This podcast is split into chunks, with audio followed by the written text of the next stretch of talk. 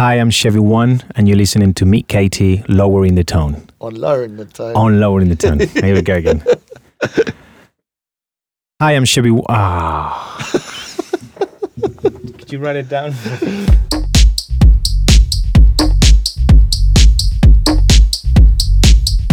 Hello and welcome to episode 9 of Lowering the Tone with me, Meat Katie.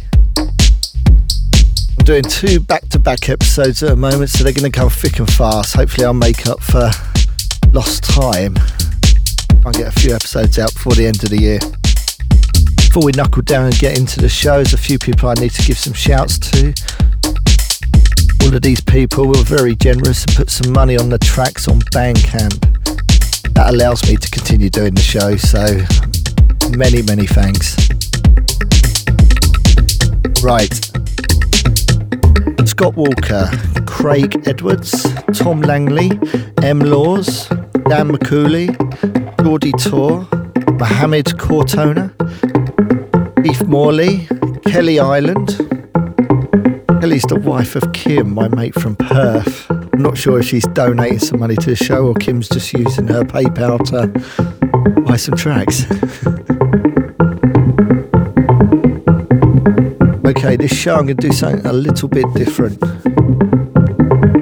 I'm just going to do one long mix, keep it all upbeat, up tempo. Next episode, I'm going to drop it down, do some deeper stuff. But this episode, because it's been a while, um, I kind of want to bang it out a bit the back end of the show, I've got Ben Coda who came over and kindly done an interview. He's an interesting character. A few exclusive Lot 49 tracks I'm going to play for you later. Also going to change the format slightly of how you can subscribe. I will explain all of that in due course. Let's get the show started.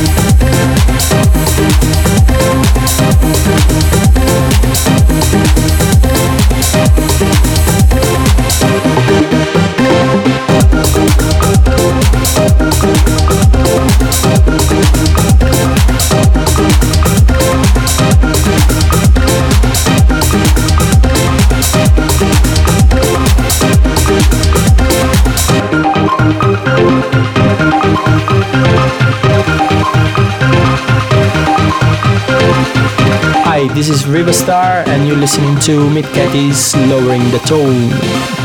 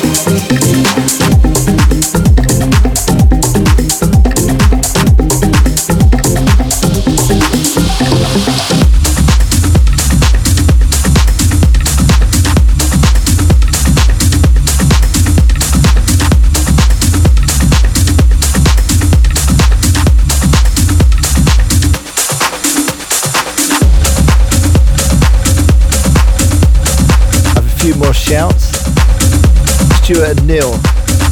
He's guys run Mr. Wampy, which is the 1970s converted ice cream van that I played on at Boomtown a couple of weeks back. An absolute pleasure playing for you guys. If any of you are interested in seeing it, head over to mrwampy.com, check it out.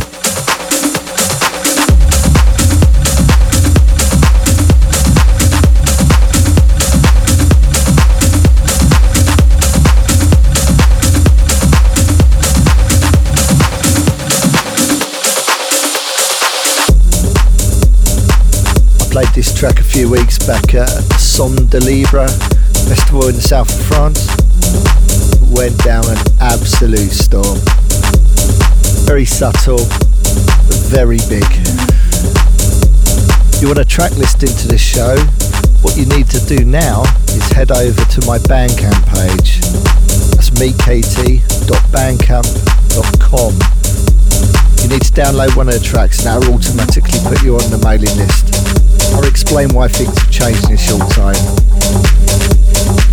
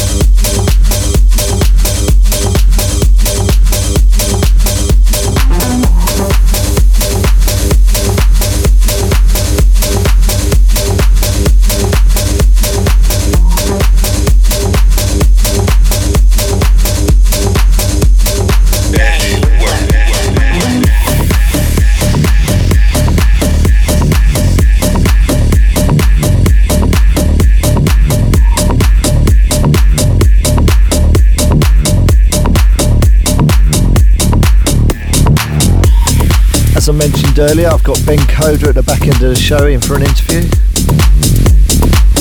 This is a brand new collaboration that myself and Ben have done. It's called Dog Eat Dog. This is a slightly different version to the one that's out at the moment. This is the version we're going to be using for the Lot 49 ADE sampler, which hopefully will be out in October.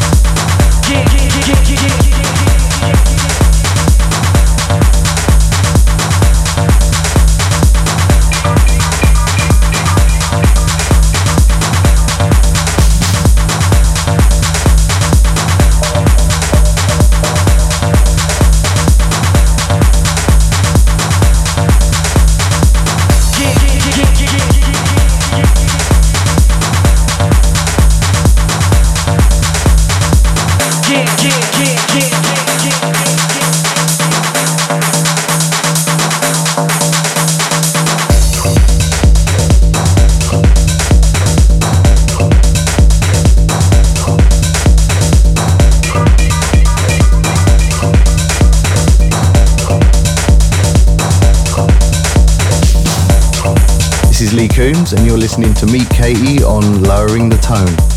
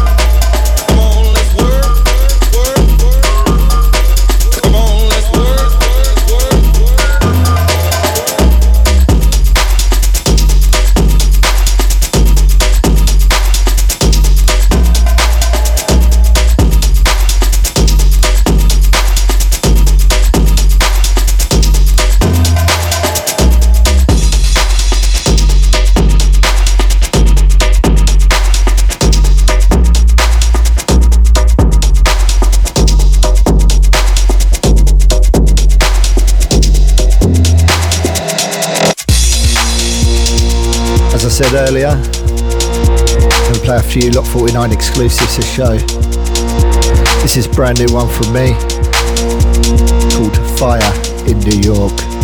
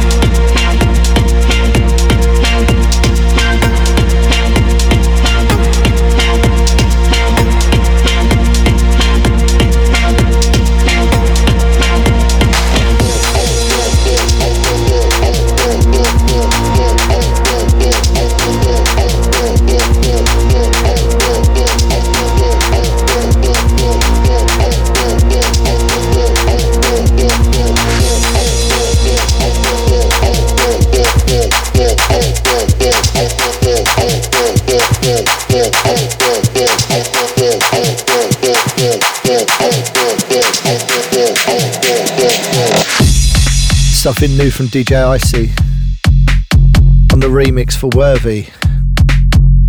I'm hoping to get Worthy on the show. Um, I'm going to be heading to the States at the beginning of December, doing Washington, Seattle, San Francisco, San Diego, and Boise. More to be confirmed. I'm hoping I can get Sean, Mr. Worthington, on the show.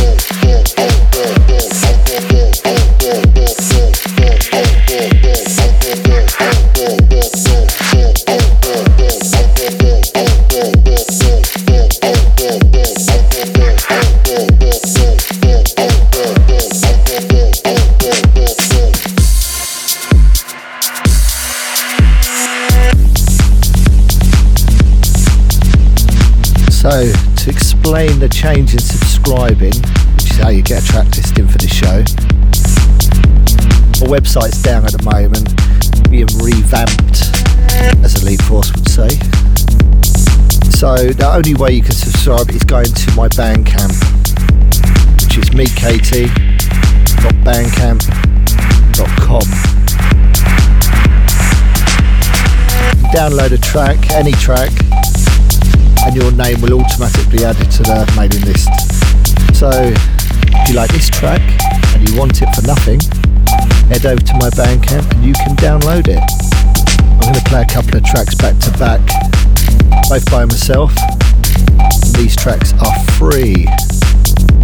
donate any money, that will go a long way in supporting the show. But don't feel you have to.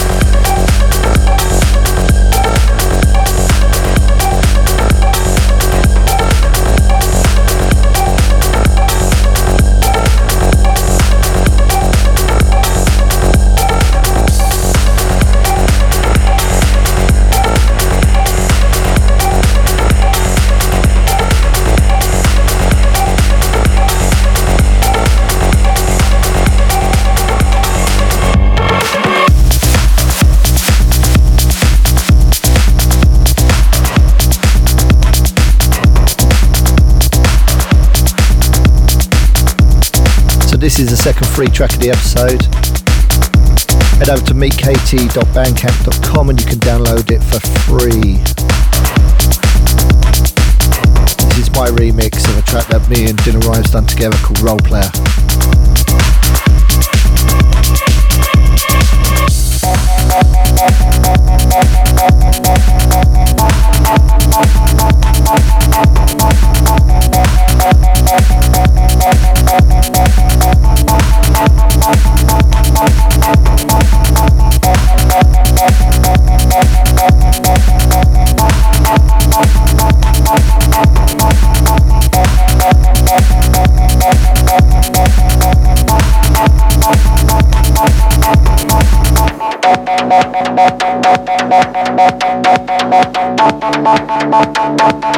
Thank you.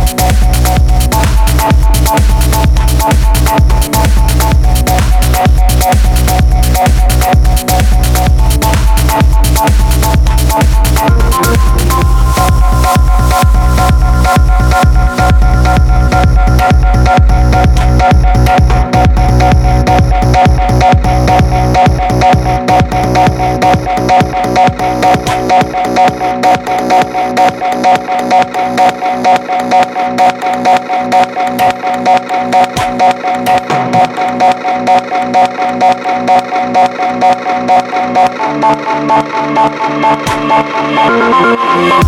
you.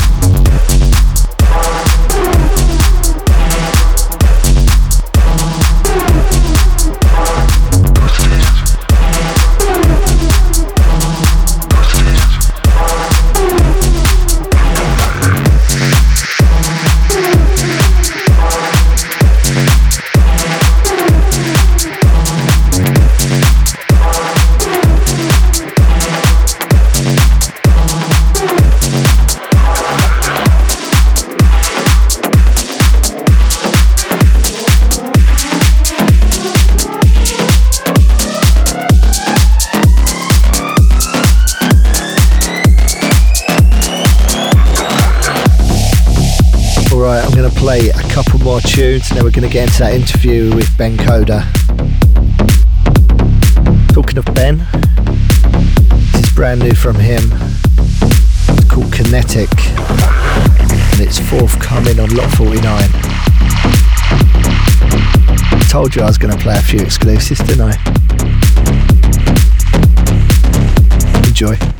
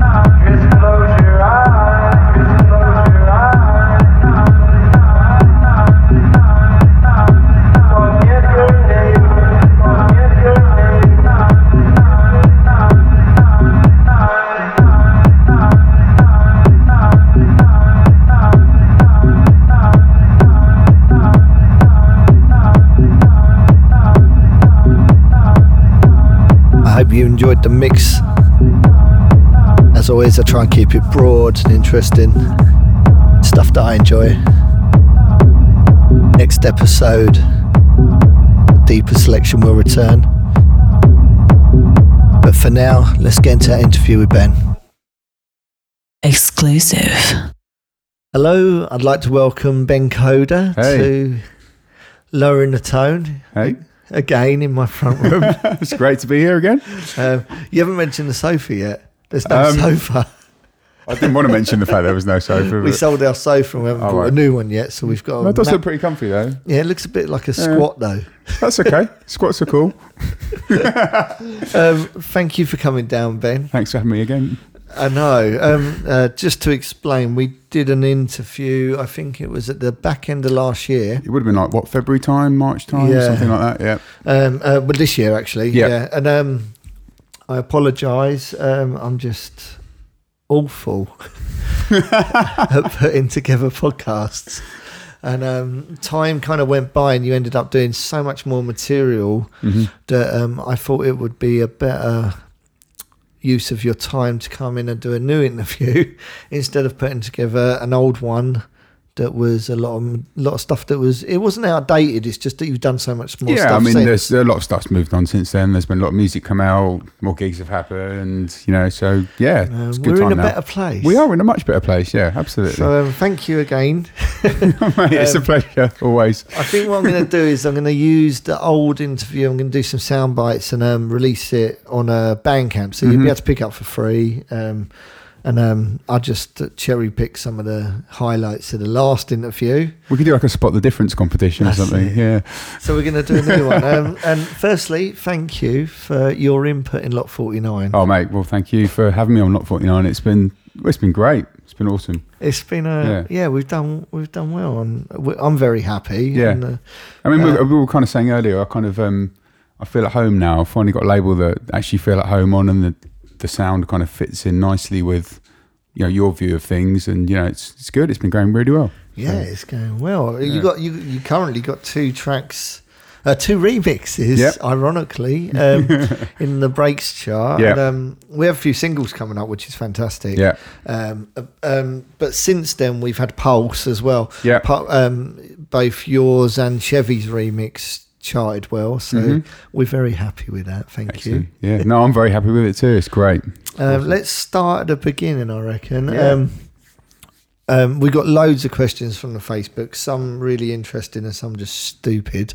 Stupid. the stupid the better, really. Though. That's right. um, but um, I think I think the, what people are interested in is uh, wh- wh- you know where did Ben Coda get started and where where you know I'm, I'm referring to you as a third Yeah. person. Yeah. Where did you get started? Um, I, I mean, I guess it all really started about the mid '90s. Um, the, the the tune that got me into it, right, kind of in the mid '90s, was Prodigy Out of Space. That was the one because I was always into, into like rock and metal and stuff before then. Heard that and went, "Whoa, hang on a minute, what's this?" And then kind of really got into it. Um, started going out raving. Used to go to things like Helter Skelter, Dreamscape, you know, all those kind of big, Big parties. Yeah, the big parties at the Milton Keynes Sanctuary in particular. And um, just sort of thought, wow, you know, I want to be a part of this. This is amazing, you know. And um, I've been playing instruments for years and years. You know, You're a started- guitarist, that's, Yeah, guitarist. yeah. I played piano from I can't even remember when it was before I can even remember. Like my parents got me on the piano when I was like five or six, um, and then I've got my guitar at thirteen. Kind of learned you know rock and metal on the guitar, um, and then got my decks at about 17, 18, and then that was it. Just totally hooked. Um, going out partying, just loved the vibe, the people, the atmosphere, all of that, and then it, it all just kind of rolled from there. Really. Um, I mean, from the production point of view, I guess me and my mates and I'm in kind of like our early twenties, right? Right, we want to start writing music. At the, at the time, you know, I was I was always into kind of like pretty much everything, you know, the good bits of everything. But um, the time, the, the main thing we were into was the drum and bass because at that point you had like Ed Rush and Optical doing Was that when was, wormhole was that and when it was of jungle? Is that kind of when I first got into it, it was jungle, and like, Right. but then it got into the kind of the techno-y drum and bass stuff in the late nineties. Um, and we were like, right, um, how do we how do we do this? So we, we went out and bought a sampler, and we just sat there and went, So uh, what do we do with this now? What did then? you want to do Uh, with an Akai? Yeah, an Akai. Yeah, Yeah, yeah. but we didn't even have like a, the sequencer or anything. We were just like, right, we can just do this now. And then I went, uh, oh, hang on a minute. we just looked at it and went, oh, oh shit. Um, but then um, the thing that really kind of got it all started was when Reason came out. Um, and I only ever, ever had like a crappy little PC laptop, but installed Reason on it when that first came out. Yeah. Um, and then suddenly I went, oh, that's how you do it. Like, because you know, I, ne- I never had access to like a big studio or anything like that. Well, that was that was the day, though. Yeah, that was it. When, when Yeah. you you'd write a track, but you'd have to go into a studio to finish it. Yeah, and I didn't have the money to go to a studio. I, I didn't even know anyone who had a studio. So um, as soon as Reason came out, you know, I bought it, put it on my PC, and I went, "Wow! Like I can just." I mean, it sounded like crap at Load the time. like, you recycled But then, but, files but then suddenly you're like, "Wow! Like this, you, you can actually start putting this all together." And then, um, yeah, me and all my mates kind of just started like you know sampling stuff, and we come, you know, I sort of come from the culture of of sampling things. You know, a lot of people at that time were just sampling each other and just putting stuff in tracks. Um, and um, it just kind of went from there. You know, I got went from Reason into Cubase on the PC. That's And a was a- natural. that was actually a natural progression. Yeah, yeah, and there was, and, and then things like Halion came out, which were like a kind of um, in Cubase SX, which was like a bit more of a sophisticated kind of sampler, and then and then soft synths started emerging, and then you're like, well, like these big like things that I couldn't afford at the time, now you can suddenly get them put in your computer, and you know, yeah, it's there. we're Um, straight in there with the tech talk. Yeah, exactly. Well, yeah, let's get that out of the way first, then we can get to Yeah, silliness later. Yeah, yeah. no, no, no, no, no, no, no, no, no. It's it's quite it's quite Yeah. interesting because uh, like a lot of people that listen to the show that that, that aren't aren't producers, Yeah. that, you know, they they'd be quite lost with that. But these these are all tools to Yeah. make music. Yeah. Mm. you know, it's like coming from a live background. Obviously, you need all you need is a guitar. If you're Yeah. a guitarist, all you need is a Yeah. bass. Where, Yeah. Whereas whereas like the the tools you're talking about is that they they made it possible for you to be an all all one band Absolutely, yeah, yeah. and that and I think Yeah. I think that's the realization Yeah. of like I don't need a band I Yeah. can do it all myself Yeah, and I, Um, I, I'd been in bands in my teens, and I, I found bands quite frustrating actually getting everyone together and in, in the same yeah. place. I mean, you must know how Oh, it is. yeah, Yeah, yeah. exactly. So, well it was and- always there was always someone letting the side down yeah, there always was. there always was. Absolutely. or there was someone that Someone wasn't hadn't learned quite little, yeah, committed you know, your drummer hadn't learned the fills in the right place or whatever. But um, uh, yeah, and, and back then as well. I mean, and, and now. Um, it's great because you know there's all these schools that have been set up that you can go to and learn how to mix or you can learn how to produce or whatever. But back then there was absolutely nothing. all really. self-taught You know, there was probably like one place I could have gone to Well, to go was- and learn studio engineering. Um, but now, you know, it, it'd be great to be a producer now growing up like that because you can go and be learned it. But we Oh, just we just man, worked it all out for ourselves, you know. Well, you can Yeah. buy you can buy like Logic, Reason, Yeah. I- like any any of the any of these um, programs. And if you don't know how to use something, you just type it into Google. Yeah. Or, or you look on YouTube. Yeah, and totally. Somebody would show you how to use Yep. it. Whereas Yep. back then, Back then- you didn't have that luxury. well, back then it took us about a year. Well, it was, tri- it was trial and error, you know. Yeah. And, and I kind of, I, that's that's something that like kind of has got a little bit lost, you know. Mm. I'm, I'm not gonna, I'm not gonna dash like the current sort of No, production scene because No. obviously, No. you know, is that everyone's had to learn. However, you know, it's just Mm. It has homogenized it a little bit, though. I think, like because you've there is kind of one right way or one wrong way of doing it now. Whereas back then we were working it out for ourselves, so everyone developed their own kind of ways of doing it. I guess. yeah. But, and also is that that's when uh, the, the creativity was really important. Yeah, yeah, like you were saying about how, um, learning how to play the piano, learning like uh, chords, like chord sequences and structures, and Mm, Yep. how a song would be Yeah. structured. Yeah. You know, all of all, the, all of that as, as time goes on, you realise that, that that was yeah. that was kind of learning how learning your trade, Mm. as it were. Is like a lot of pe- a lot of people that just get into it now is that they go, well, I, I want to be, you know, Yeah, I'm a do that. good looking I guy. yeah. I don't, Yeah. you know, I can, I can download some tracks and play them on Traktor. You Yeah. know, you know, like it, it's Easy. it's easy. And I, you know, whereas back then I remember going and watch Yeah. DJs, Yeah. and and they'd be playing vinyl. And Yeah. like wow, That's they're art. mixing Yeah. free records. Yeah, you know, yeah, absolutely. At the same time, you'd just be blown away by that, Yeah. by the skill. yeah, Like, yeah, absolutely. And, and when it comes to production, it's like you know, is that you had to you know, you'd maybe write a load of music, Hmm. but when you'd actually get in a studio and you're paying like two hundred pound for Yeah. the day or five hundred pound, whatever it may be, Yeah. you'd pick your best track. So you would lead with your best Yep. track. So that the quality control would be like, well, that, this is the best song we've got. So this is what we're going to work on. Yeah. And when that would actually read the mar- marketplace, Hmm. you'd already you'd you know you'd already spent a ton of time Mm-hmm. Making sure you the best track you had available would reach the market. Yeah. Whereas now it's like you can make it all in a Yeah. box, Yeah. release it all in that same box. Yeah, yeah. Because I mean, I um, I only really kind of started releasing music at the tail end of the whole vinyl thing because you know I was I was sitting there writing and writing, writing throughout my twenties, um, and just about got good enough to put music out just before vinyl died. Um, and obviously, you've got a lot more experience with the whole vinyl culture. I mean, I mean, I was obviously mixing on records, but I did didn't have any releases out on records. I had a, a handful of releases out on records, and then it all just went in, into the digital world. So, the, the the world for me kind of. I kind of sort of grew up from the start of the digital world releasing music, but I was always in the vinyl world as a DJ, I guess. But Right. it's, it, it's it's been interesting to see the difference between it and the different perceptions that people have of it now. And you know, I mean, it must be must be completely different world for a kid who's growing up now and looking at it, going, "Oh yeah, I could just become a DJ because all these guys just putting vinyl out, sorry, not vinyl, out, MP3s out and stuff, and it's really easy." Well, yeah. You But know, it comes, but but back then there was quality control because you had to make a serious investment to put you had to get a piece out. of vinyl Yeah, out into the market. Yeah, It's like you had to really believe in Yeah. that piece of music. Uh, yeah, and there was some rubbish vinyl that came out. Oh, yeah, you know, course. but but nowhere near as much as there is now on in the digital world. There's a lot more digital shit out there.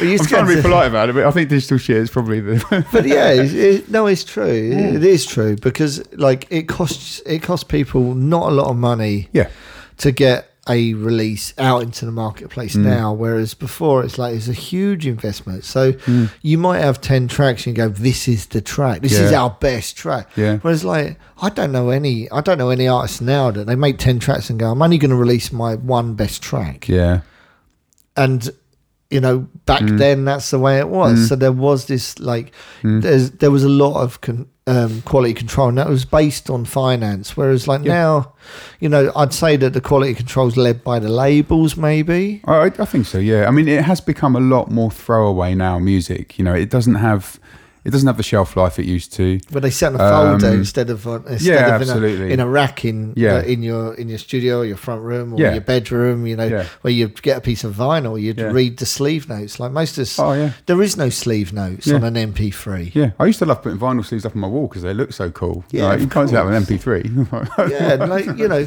you'd have you'd have like some of the labels that you'd follow. You'd buy their t-shirts because you totally. you know you supported the brand. You know, you kind of bought into it. yeah. You know, like man, we're already bitching. Oh, here we go. Here we go. It was much better back in the day, You know, wasn't it? Yeah. we've been like, you know, five minutes in and we're already saying bitching. that, Right. saying that, I think uh, there's like Let's- the let's good thing- the good- positives. The good things about MP3s are it has it it has enabled our music to reach a much wider audience than it would have done before. I think, and that might be through piracy, um, or it might not. But at least it's getting out there to people. You know, it might my, someone in like Siberia might be listening to my music, which is great, and they may not have had the opportunity to be able to hear it on a piece of vinyl. on a piece of vinyl. Yeah, yeah, You know, which so you know, there's there's kind of upsides and downsides to all of it. I think. yeah. No, absolutely. No, no, no. I, I just love the way that we start our podcast. Yeah, I know. Like, right, listen, I loved rave. Yeah, I like rave, and Uh, I uh, started off with vinyl and MP3 suck.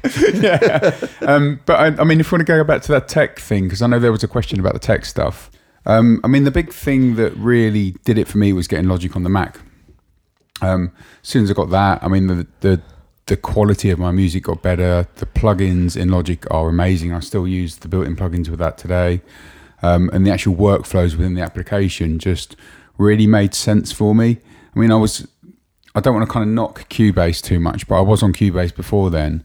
Um, but Logic just really kind of clicked in my head, and um, and obviously I'm still on it now. Um, and you know, I mean, I've used a lot of I've used a lot of other um, workstations. I've used Ableton, Fruity Loops, Cubase. Um, Tried acid. um, What the workstation or Yeah, the yeah, yeah I have Sorry. yeah. the acid sequencer. yeah We'll talk yeah. about we'll talk about hallucinogens later. yeah, that really didn't make very much sense when I did that. But, um, but yeah, um, but Logic is the one that just somehow it all just came together with. Um, and yeah, I mean, I've, I've just been using that since. I've, I've got Logic um, X now, which I did find a bit of a sort of a jump from Logic 9.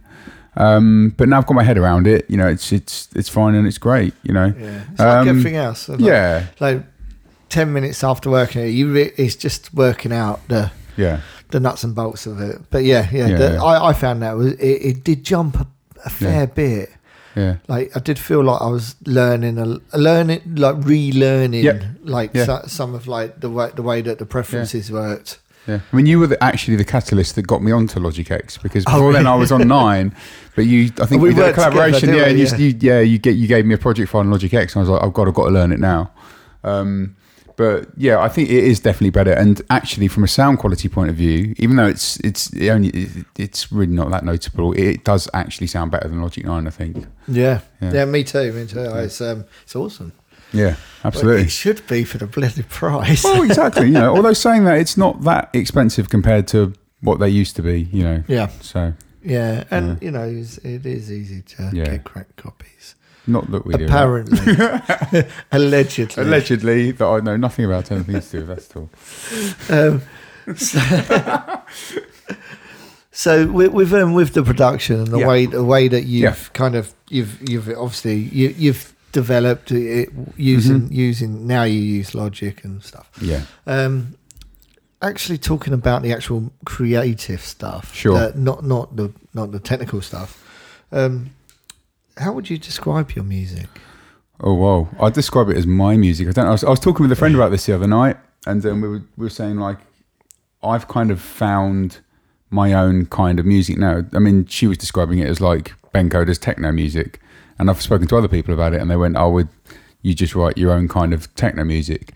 Um, and that's great. I mean, that that for me is better than someone saying, "Oh, you're just writing deep house," or "You're just Yeah. writing whatever," you know. So um, I have this sound in my head that's been there for quite a long time that I've always wanted to kind of materialize, and I, it, it's slowly happening, you know. And Yeah. it has evolved over time, and I think it probably depends what kind of headspace you're in at the time, or what kind of period you're in in your life, and you know whatever. Yeah. But um, f- yeah, I'm getting to a point where the music that I'm putting out is actually kind of what I have been trying to do all Yeah. along. Um, and I think that's That a holy combination. gra- holy grail of what- of what you're trying I'm- I mean, I don't think I'm ever going to be happy with it because there's always something, there's always somewhere that you want to be that's better than that. But I'm getting to the point now where it's kind of like the the production and the engineering is the thing that I want to kind of get a bit better, and I want the sounds to sound better. I want it all to sound better. Um, and I'm sure in ten years' time I'll look back and I'll say, "Oh, the music I was writing when I was 36 was rubbish." But you know, at least you know, you know, it's, it's kind of you know, it is all a big evolution. But I'm finally at a point now where I can look at the tunes that I'm writing and I'm kind of going, "Yeah, I'm kind of happy with that now." You know, it's, Right, yeah. but but say uh, what I describe it as, I don't really know. No, I'm not sure. I mean, when you came up with the term "broken techno" the other day, which I think is quite a good I description like, I of like it, really. Yeah. I think. I think it sort of sums it up because it's yeah, it, it's got a lot of beats in it. It's Yeah. kind of beaty, and I think Yeah. that's why that you know, you know, one of the one of the things that, you know we've noticed between ourselves is Yeah. that the breakbeat community have really, em- Yeah. really embraced your sound. yeah, And I think it's because because it's not straightforward techno, it's not straightforward No. house. It's certainly not breaks, Mm. but but it, it's beaty enough. Yeah. It's like it, it's the the drums are always kind of fast. Yeah. So so the breakbeat community, that's what they love. They Yeah. love big fucking Yeah. drums. For me, I mean, when I started writing music, when I was in my early twenties, I was writing, I say, drum and bass, and I also love breaks as well, and I love old school hardcore, and I love the vibe of it all. Um, and so I try and put some of that into the music in whatever way I can. so maybe And subliminally, subliminally, it's, kind of creepy in there, like it's- you know, it's, so, uh, yeah, it's morphosizing Yeah. itself into the. I don't. I don't know why the breaks community. In, you know, they, they seem to really jump Yeah. on your stuff. You know, it's cool, but. I'm look. I- As long as someone is, Yeah, and I, I think. I think the issue is as as well, and we'll probably come on to this. Is like people really love to pigeonhole stuff. Yeah. At the end of the day, it's dance music, and you know I'm writing music that is made to make people dance in a club or a festival or a rave or whatever. And if it does that job effectively, then that's that. makes you happy. And when I'm when I'm writing a tune, um, if it get makes me get up and dance around, then I know I've written a good one. Yeah. And you know that's that's it. Because because the I, I guess where I'm coming from is having been to those parties, and that's a really big influence on on what I'm doing. So Well, like earlier, you said that you you know you've been always been a fan of drum and bass. yeah, You know, and Yeah, that's all beat driven stuff. yeah, yeah, And even you know even your your your music now, Mm. like regardless what, what anyone wants to call it, Yeah. it's beat driven. it is. Yeah, absolutely. Yeah. It's, it's dance music, and you know, music for me is a lot of different types of things. You know, I, I like all different types of music, but the stuff that I choose to write is the stuff that kind of, um, I guess, resonates with me the most, which is when I go out dancing. So Yeah. that's what I want to kind of recreate, if that makes sense. Yeah, absolutely, absolutely. I, I, you know, I'm I'm ple- I'm pleased that like you know that it's been embraced. You know, you know we've been around for a long time as a label, and you know mm. I've seen you know a lot of artists come and go. You know, but when when we hooked up to you know. You know, put, put out some music, and Yeah. it was just, you know, it was just, Just a have worked, yeah. it was just Yeah. a remix to start with, Yeah. But because that went well, Chevy's Chevy's remix, Yeah, that was it. um, yeah, yeah. and it flew. Yeah. it, it absolutely flew. Yeah. and people people wanted more of it. Yeah. and you know, at the end of the day, is that I I like your music, but I'm I'm drawn to that kind of music that doesn't really fit Yeah. in a genre Yeah. because that's what I'm I am as a DJ. Yeah. You know, I, I I like people to say, oh, I had, I'm out playing. Absolutely. What was it? Uh, I, I don't know. It's a bit of. Did you like it? Yeah, Did you yeah, dance to it? you know, yeah. me, me knowing that the dance Yeah. floor's working to I know that it's good. Yeah. You know, in, in my head, it's Yeah. good. And um, you know, I know that a certain amount of people are buy it if if I'm playing it and Mm. people are reacting, and then I do know that it's it's worth something. Yeah. And and that was what was happening. And so you know, for you to come on board and then to start delivering singles. And replicating what happened with the remix, Yeah. and also is that you know we, we've kind of elevated from there as well Mm-hmm. you know is that people are sending us tracks now that are starting to sound like your tracks amazing. like like, like, like, like Yeah. your your, Yeah. your music in general but Yeah. like certain tracks you know Yeah. have, have inspired people Yeah. so you know i'm getting demos that sound like ben coda now i never thought that was going oh, to happen Well, I never. I mean, I never in a million years thought anyone anyone would write music that would be well would be influenced by what I'm writing anyway. So you know, it's kind of it's, it's great. I mean, like my my attitude towards things is that if something works, then I'll just roll with it. And this has been working, and I've been rolling with it. So Well, know. yeah, I think I think we're the same. Is that Yeah. like you know we, we never sat down and went here's a big plan. Yeah, We here's the game We put plan, out yeah, some music exactly. and it sort of struck a nerve. Yeah. It seemed to work and Yeah.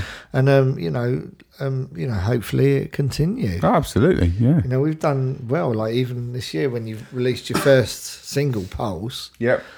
You know both yours and Chevy's track. Yeah. charted. They both charted really high. Yeah. Um, they were both in the top ten at one point. I think, weren't they? Yeah. Yeah. You know, Yeah. and and you know, how, how, you know, what what can I say to that? It's like proofs in the pudding. Is that Yeah. like if you're doing something wrong, no one's Yeah. interested, yeah. But they are interested, Yeah. and that's why we continue to do it. It's like you know, Yeah. pe- people within the breakbeat community might go, "Oh, it's not real breaks." It's like, well, what, do you know what? What It's is like, real breaks though? but, you know, breaks to me was always like you know I came from the big beat Yeah. community, which Yep. breaks was always the place that was where all the misfits went Yep. You know, and that's where the Chemical Brothers were. That's Yeah. where Monkey Mafia was, Mhm. Dub Pistols were, and you know, like I, I use them as as simple examples. But that's when Wall No, Sound yeah, and Skint were Yeah, doing yep, yep, big beat, yeah. but it was all thrown into it's breaky. But there's always been four know. four breaks as well. I mean, this is the thing that a lot of people forget about. Yeah. you know, that there, there, Absolutely. there has always been four four breaks with that kind of really big bassy element in it that makes it breaks in inverted commas. would you you know, have- and it's kind of You have a you have a lot of kind of like purists that, that believe that like everything needs to like in breakbeat needs to be taken from a broken beat Yeah. that was played on an original like old funk track that's breakbeat. no, no, I don't want to burst any bubbles here, No. but like there's a lot of disco tracks that have breaks in the music, Yep. which is just drums on a four four. Yeah. Technically, that's a break. Yeah. it's just a pattern. Yeah. you, you may be complaining about, but Absolutely, yeah. breaks is you know breaks should Yeah. be a kind of open forum. Mm. No, it'd be a lot healthier for that. Yeah. You know, like as a, as a as a place for people to play its music. It's Yeah. that at the moment, I've got to say that you know the the Americans are dominating the Yeah. scene Yeah. Because the the booty bass. And don't, Yeah. don't get me wrong, it's like I, and I'm friends with a lot of people that make this Mm. music, and and also is that like I can't knock them because you know you know it, it, it's successful because people are buying it, and that's great. Yeah.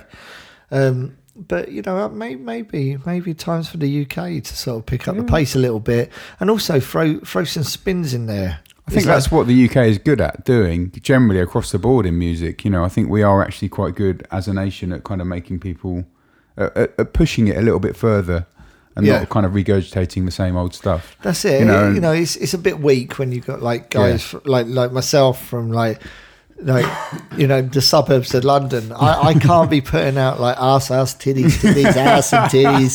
You know, it, it just doesn't work. It sounds That'd be quite funny. stupid because Yeah. that's not my background. That's not yeah, where totally. I'm from. Totally. You know? Totally. and you know is that you know we're all influenced by what, what we what we make and what our, what our com- community is and like what the influences we take from like going out to parties and what, whatever it may be you know? And I, I think that um our influences you know and the reason why you know we we've been you know I think why it's been successful Mm. with you Ben is that that we all like techno, but Yeah. you know, is that you know, we, and we all like we like techno, but at the end of the day, it's like we like the broken stuff as Yeah. well, and I think that's why the word broken techno come up Yeah, because like it. it's tech Yeah. techie as fuck, Yeah. but it's got big snares, it's got Yeah. big kick drum. It's not straightforward techno. Yeah. So where do you put it? You don't, like our stuff wouldn't fit in the techno Yeah. section, so you know we're not going to stick it in any other section. So unfortunately, Hmm. for the for the breakbeat purists, they're lumped with it, whether Yeah. they like it or not. Yeah, I mean, and, and also, you know, I mean, we are talking, I guess, in terms of Beatport here, which you know, obviously, we have Yeah. to we Yeah, have to yeah, talk yeah. in terms of Beatport because they obviously have the monopoly over the dance music online moment, digital yes, sales it at is. the moment. Yeah. Yeah.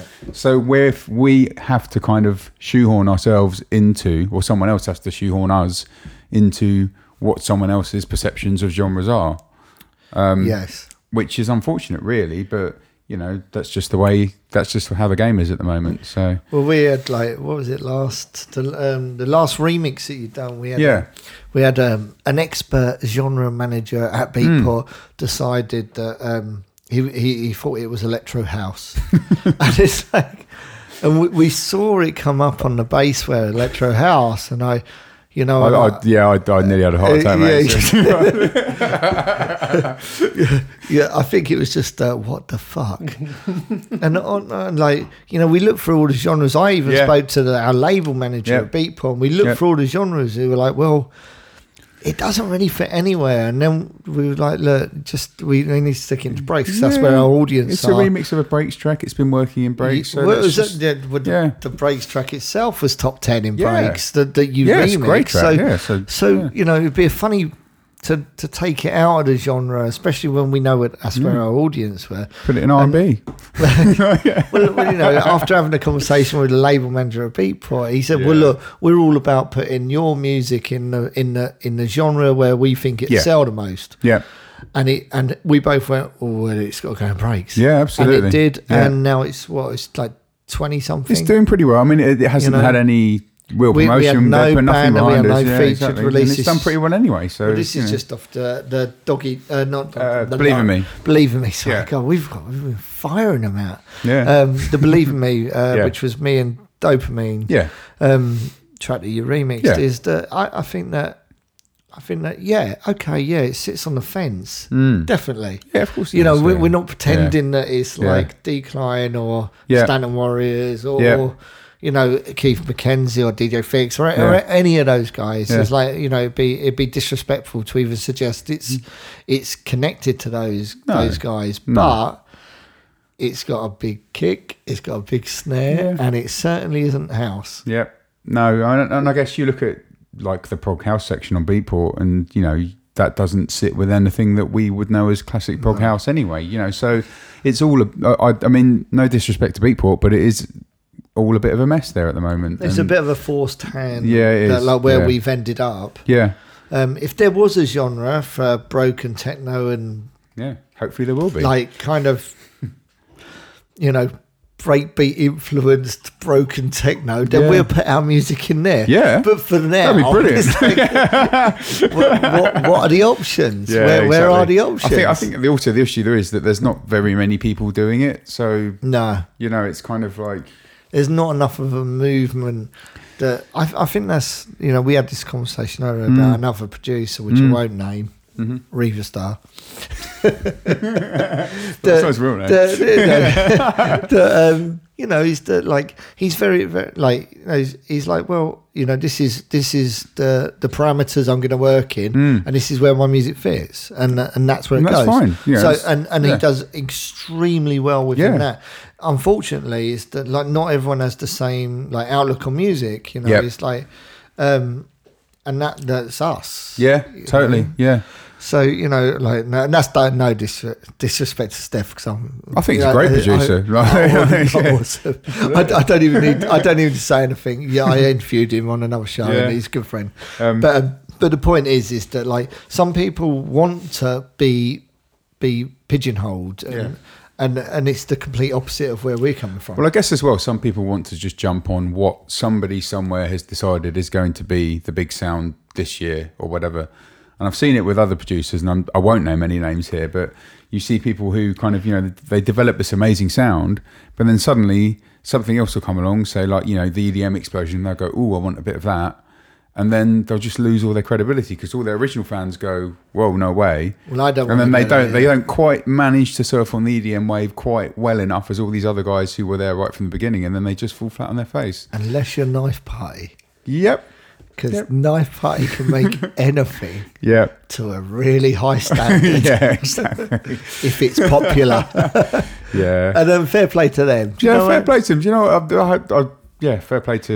Um, fair play to anyone who can write music and you know who goes through it all because it's Yeah. you know it's a it's a it's a hard industry to be a part of. Well, it's So, quite yeah. it's quite interesting because I think that it's funny because like I, I'm just going to use Knife Party as an Yeah. example because they're so easy target because they're because of their success. We can all we can all knock their music. Yep. like everyone can go. Oh, it's not my bag. It's not my bag. What you can't knock is the ability Quality. for them. Yeah, Yeah. the pure Yep. quality. The Yep. way the way that went. Well, we're gonna like you know I know that we make drum and bass. Yep. We're gonna sack our key drum and bass guy, El Yep. Hornet, who, who um, Paul is an awesome guy, loving to death. Um, we're gonna we, we but but Paul's no longer relevant in what we want to do, so Mm. they lose their their key drum and bass guy who had the finger on the pulse with Mm. with the, with the music within drum and bass, and this is what we're gonna do, you know. And they they just they've done a great job at doing that yeah. you know, and like it sounds a bit heartless, and it is heartless, you know. It- but, I guess it just but at the end of the day, you can't change history. No. Pendulum done a lot. They done they done they done a lot of good towards hmm. drum and bass, elevating it into like hmm. to the mainstream. Whe- Yeah. Whether that whether you like that or not, Yeah. You know that's down to you. But what what they did with drum and bass was Yeah. they they made it like daytime radio one. Yeah, absolutely. Like, can't knock that. Yeah. Can't knock it. I was one of the first people in the UK to book Pendulum. Actually. Oh, really? I got pulled down to my night in uh, Brixton. Loveful. 150 quid. Really? Yeah, no one turned up. it's just after they released the vault.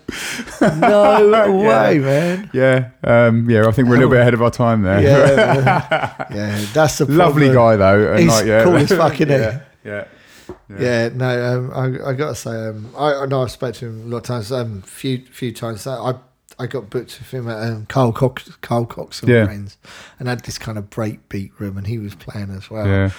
And I was trying to find some breaks to play. And at the time, I was really struggling to Mm. find any breaks that I liked. So I was playing lots of techno. Yeah. And he came on with like electro house track. Yeah. I thought, I thought he was going to play drum and bass. What? I was like, shit. He's probably trying to keep his job at that time. yeah, right. he probably knew that Knife Party was coming. yeah, right. Um, it's quite interesting about the genre thing though, because you know my side project Nanoplex. That's kind of like Well, that was We've- something we need to talk yeah. about. Um, I mean, we're in we're we obviously roll in a slightly kind of different scene, like you know the kind of the the more psychedelic scene. Um, but that scene is, is also quite purist. From a you know, there's a lot of people there who would just go out and listen to psytrance, but the techno side of it, I've noticed over the past few years, is really growing, and it's growing quite nicely. You know, and like Yeah. um, so we played at I, yeah, we played at Ozora this year. That's Boom. uh, Hungary, Hungary. in Hungary, yeah, yeah, really good. The- I mean, the production levels at these parties are just off the scale. They're amazing. Um, the sound systems are like next level as well. But um, the actual techno second stage has gone from being something quite small into like something that's quite major now, and that a lot of people go for. And a lot of the Psy artists are also now setting up psychedelic techno side projects and stuff. So um, in a strange way, that side of things is growing, but it's also completely detached from mainstream club music as well. Yeah. You know, it's its own little world. So it's it's it's interesting to see it all kind of like evolving all over the place, really. You know, but Well- sorry. No, no, no. You go. But, but but I think there's less. I I don't know what I was trying to say, but I think like um in that world, in the psychedelic world, slowly. I, I mean, I guess it's probably young young people coming into it a bit more and being a bit more open minded, um, and there's a bit. People sort of care a bit less about kind of things like you know what they look like on the dance floor and all that kind of stuff, which you which you do get on in the commercial side of things. So, you know, the the weird techno does work quite well in that environment. I think. Yeah. Just cool music. Yeah. Well, Yeah. well, I, don't, I don't know. It's just, it's just, it is essentially just rave music, really, but it's just a little bit kind of sideways and a bit wonky. Well, funny enough is um, we had a question from the Facebook asking about um, Rainbow Serpent because we're Mm. Oh, talking yeah, rainbow, as we're wow. talking about cause, Yeah. because that's a tran- Speaking of wonky, yeah, well, it- it's a trance based festival. Yeah. obviously they've they've ex- they've opened the field Yeah. a little bit. I'd say it was, it is one of the most eclectic of the top international festivals that I've been to. it's quality, Um, yeah. no, It, it, I mean, the production levels are quality. The promoters are awesome. Um, the crowd is just bonkers. I mean, Yeah. I, I had a gig on the Friday and I flew in on um, the Saturday, so I missed a bit of it, unfortunately. Mm. But I was playing on the Monday morning, and that crowd by the end of Monday, I have never seen anything like it. You know, and I've I've been to a lot of parties, but that was just something else crazy time. crazy time. it was just unbelievable. Um, production levels were great. Everyone was really happy and friendly. Yeah. Um, and I got to get up there and do what I wanted to do. You know, there was no kind of limitations put on me. No one said, "Oh, you've got to play this kind of music or that kind of music." You know, it Yeah, was, I, it I was great. the same. Yeah, I, I played the year before, and um, yeah, yeah, I, I was blown away by it. Yeah. I just, I just thought it was, um, they've got a special thing going there, Yeah. and um, you know, I, I obviously it's great for us traveling to Australia. Oh, yeah. Yeah, you know, like, Yep. you know, to enjoy that. You know, it's fantastic. But Yep. but it, it's kind of good for Australia as well. Is that Yeah. like because all over the world you have these Mm. quality sort of like um, events thrown. You know, like the Glade. I'm using Yeah. it like noisily. Yeah. And I, I use these as, as examples Yep. of like they're your benchmarks, though. Really, yeah, it's benchmarks. Yeah, Um, so traveling to the other side of the world yeah, and seeing it like just you know I, what I really enjoyed about it was I just enjoyed like the the, the quality of everything. The Yeah. food was amazing. yeah. The food was great. Like you never say that about festivals. No, No. one says food's good at a festival. No. They, they no, there must be like re- they took a lot of attention to make Yeah. sure the right kind of looked food. after the artist, like had The a bell artist, tent with like yeah. a mattress in it and everything. Little which, you know, little- yeah, yeah, yeah, that was it. The yurts, that was it. Yeah, I you mean, know, like- even the toilets, so Yeah. like um, Yeah. what they call it, organic yeah, toilets, where great. yeah, the sawdust and Yeah. it didn't smell, which you know is another thing. yeah. Um, and the vibe. Yeah, the vibe was unreal. By Monday afternoon, it was unreal, Yeah. quite literally. Um, amazing. Word of advice though, take a coat because I didn't. Oh, really? but luckily, my mate over there, Herc, took one for me. Thank you, Herc. Uh, no, no, it's wicked because I brought. I, I, I thought it was going to be boiling. well, I, I can't. Yeah, it, it, it did get cold in the evening. yeah, really cold. Yeah, I was. Do you know what? I, and um, I, I mean, I had some friends there called Slamboree. yep. Um, I don't know if you know these guys. I've heard the name, yeah, yeah. They're, they're Boomtown. We'll, Yeah. we'll talk about Boomtown Yeah, in a cool, bit, yeah. but um, they're like they're they've got they've got a kind of sound though that like, and they're, they're sort of a, a circus. Chaos, like so, like circus are chaos, but as a band, so they've got like big horn sections. Yeah. but they're only doing a sound system. Yeah. uh, it was only it was only Mike and Kath doing it. Yeah. But um, it was just, you know, we, we were standing back from it and just going, man, the vibe here is Yeah. just electric. The Yeah. atmosphere. Yeah. Like, right right away through, and th- Yeah. how friendly Yeah, they was. and they're not was- afraid to embrace a bit of wonkiness and madness either, No. are they? There, there's, there's no. It wasn't very pretentious at all. But, but Like- you know, fair play, fair play to them. Yeah. The one thing I'd say about like Rainbow Serpent, above a lot of other festivals that I would put on the same sort of um, sort of platform as them, it wasn't dirty no. and it wasn't like messy. Yep. Like everyone, everyone was getting wasted, but there wasn't. No one lost pe- the plot. There weren't many people losing the plot. No, there, yeah, there yeah, wasn't people yeah. walking around just bumping into each other, just mindlessly wasted, screaming Which you at themselves 80% festivals in the UK. hobos, Yeah, Do you know what I mean? Right. It wasn't like that. No. It, it was like like everyone was looking after each other and was making mm. sure people were cool. And I think that I think that that was um, testament to the to you know just to the to the promoters and and the. the the, the club, well, the clubbers, the, the festival goers themselves, is that you know they they were really. It was it, it was messy but not dirty. Yeah. if that makes any sense. I mean, I, I- I found um, kind of Boom and Ozora are kind of like that as well. Yeah. You know, everyone gets in a right state, but they, they really know how to look after themselves, and like everyone will look after their friends as well. So, um, and it, you know, it- I, we're talking about rave safe. yeah, And I know it sounds a stupid thing that like everyone's going, oh, but you know, as, as, as I've got older, Hmm. is I don't want to go to a festival and see people sitting in a No way. sitting in their own fucking piss. no. Do you no, know what I mean? All their all. Mates ju- just- just just abandon them. I, Yeah. I, that's no, bollocks. yeah, Do you know that's not what I want to see. I want to see people look after themselves absolutely. and look after their crew. Yeah, And and do you know what? It you know we had this conversation earlier about um, people being being wasted at festivals. Yeah. tripping off their nuts. They don't. They've lost their friends. They don't Yeah. know what's going on. yeah, and they can easily bump into the wrong people. It's Yeah. like that, like that's not good. No. At the end of the day, if someone turns, turns, someone bumps into me and my friends. Yeah. and you can see that they've lost a plot and they don't know what's going on. The best thing you can do is take care of them the best you can. absolutely. And and be considerate and, and Yeah. look after them. It's Yeah. like they're like you know, look, just just sensible. Yeah, At the end of the day, is that not all festivals are like that, and not all people are like that. But No. people should be like that. they should be like that, but yeah, unfortunately, we don't live in a perfect world. I know we don't. No. I know we don't. I wish but we like, did, but but yeah. you, know, it's like I know exactly what you mean, though, and I, and yeah, I, I think um, it, it's nice to go into an environment, say like Rainbow Serpent, though, and you know Ozora and Boom, and, and say Noisily in the UK is a good example of that Yeah. as well. You know, you do get people in the mess, but people, on the whole, will go out of their way to look after people, or they'll point them in the Or right direction. of people that will, someone that rather than just kind of like you know, Yeah. yeah, do yeah, be horrible, which is yeah, There, there's just no need for it. It's like No. I, you know, I, I've seen, you know, I, mentioned this too earlier. I've hmm. seen people at Glastonbury just like you know walking Yeah. through tents, just robbing tents. yeah, You know, like that's just like, Yeah. how the fuck? Yeah, Glas- these- Glastonbury is a funny one though because you get a lot of people that go there. It's, it's kind of like my first rave, like Yeah. by Fisher Price, like, and then they Yeah. go there and they take stuff that they don't know what it is, and they just get in a pickle. And there's so many people in such a kind of small area that there's there's always going to be stuff that goes wrong. Unfortunately, Yeah. Well, it's a city, You know. really. it Glastonbury is. is. a, yeah, yeah. It's a city, so you can Yeah. wander the streets and not bump into your friends For a long time. that are in the north of the city. Yeah. You know, Saying that though, it is amazing as well. You know, Yeah. so yeah. Yeah. To, to be honest, like, I've had so many good times at like Yeah. the big festivals as Yeah. well. Watching commercial acts, yeah.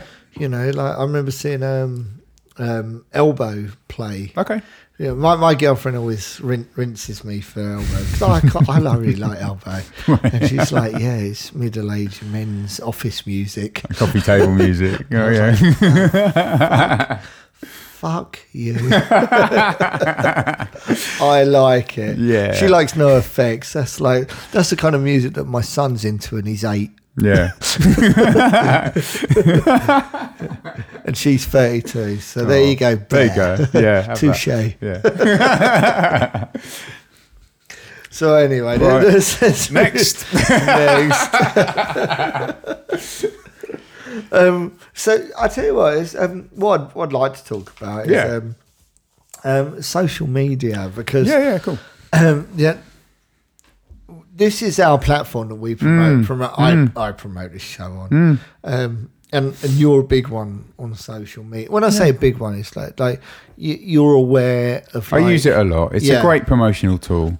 Yeah, and, and you you can see the benefits of it. Is that where where do we start? Is that um, I, I you know I'm not going to lie. Mm. I it, it's not I I I love I love connecting with people. Yeah, totally, What I hate Yeah. is I hate the idea that I have to say something Mm. so people know because I hate the fact of when I promote in uh, something like a piece of music Mm. and then you then people listen to it like a year later and go, oh, I didn't even know anything about it. I, I guess So so you feel like oh Yeah. man I, I need to promote it so everyone knows because now now we're in the situation of like you need to pay to promote on yeah, Facebook yeah. I mean that's bullshit. Yeah. but But the re- yeah, how the do you reach people you must- otherwise Yeah, I mean, the, you. I mean, everyone has this problem now. Like fan pages, unless you pay, you don't get any reach on your Yeah. posts at all, which is a complete piss take on Facebook's part. And Facebook, I hope you're listening to this because it's ridiculous. I, I'd No, love I it. really- I would really hope not. love it. Yeah. Well, if, what's his name? Zimmerman was listening yeah, to this no, show. please, yeah, please, yeah, and turn my Facebook page off, please, whatever. I mean, but the thing is, the only way that you can get your um, posts out there is to pay for it now, and I think that model is incredibly cynical. Because I remember before, I'd be able to put a post up to my whatever it was, probably eight thousand fans back then, and sixty percent of them would see it. Now I've got like eleven or oh, twelve, Oh, man, and I and like you know, four of them will see it, and it's ridiculous. It's ridiculous. It's so cynical on their part to drag people into this model and then start making them pay for it. Would- but saying that, I mean, it's just another communications tool for me personally as, as an artist. You know, I mean, I've, I've got my own personal Facebook page, which is me as a real person. But, Yeah, I mean, I am a real person too, I think. What's Um, your second name then? uh, oh, that's that's classified information. Coda. No, yeah, exactly. um, um, but you know, but also, so I mean, and I've met so many amazing people through social media. Um, it's a great way to connect with people. It's another great communication tool to get your music out there.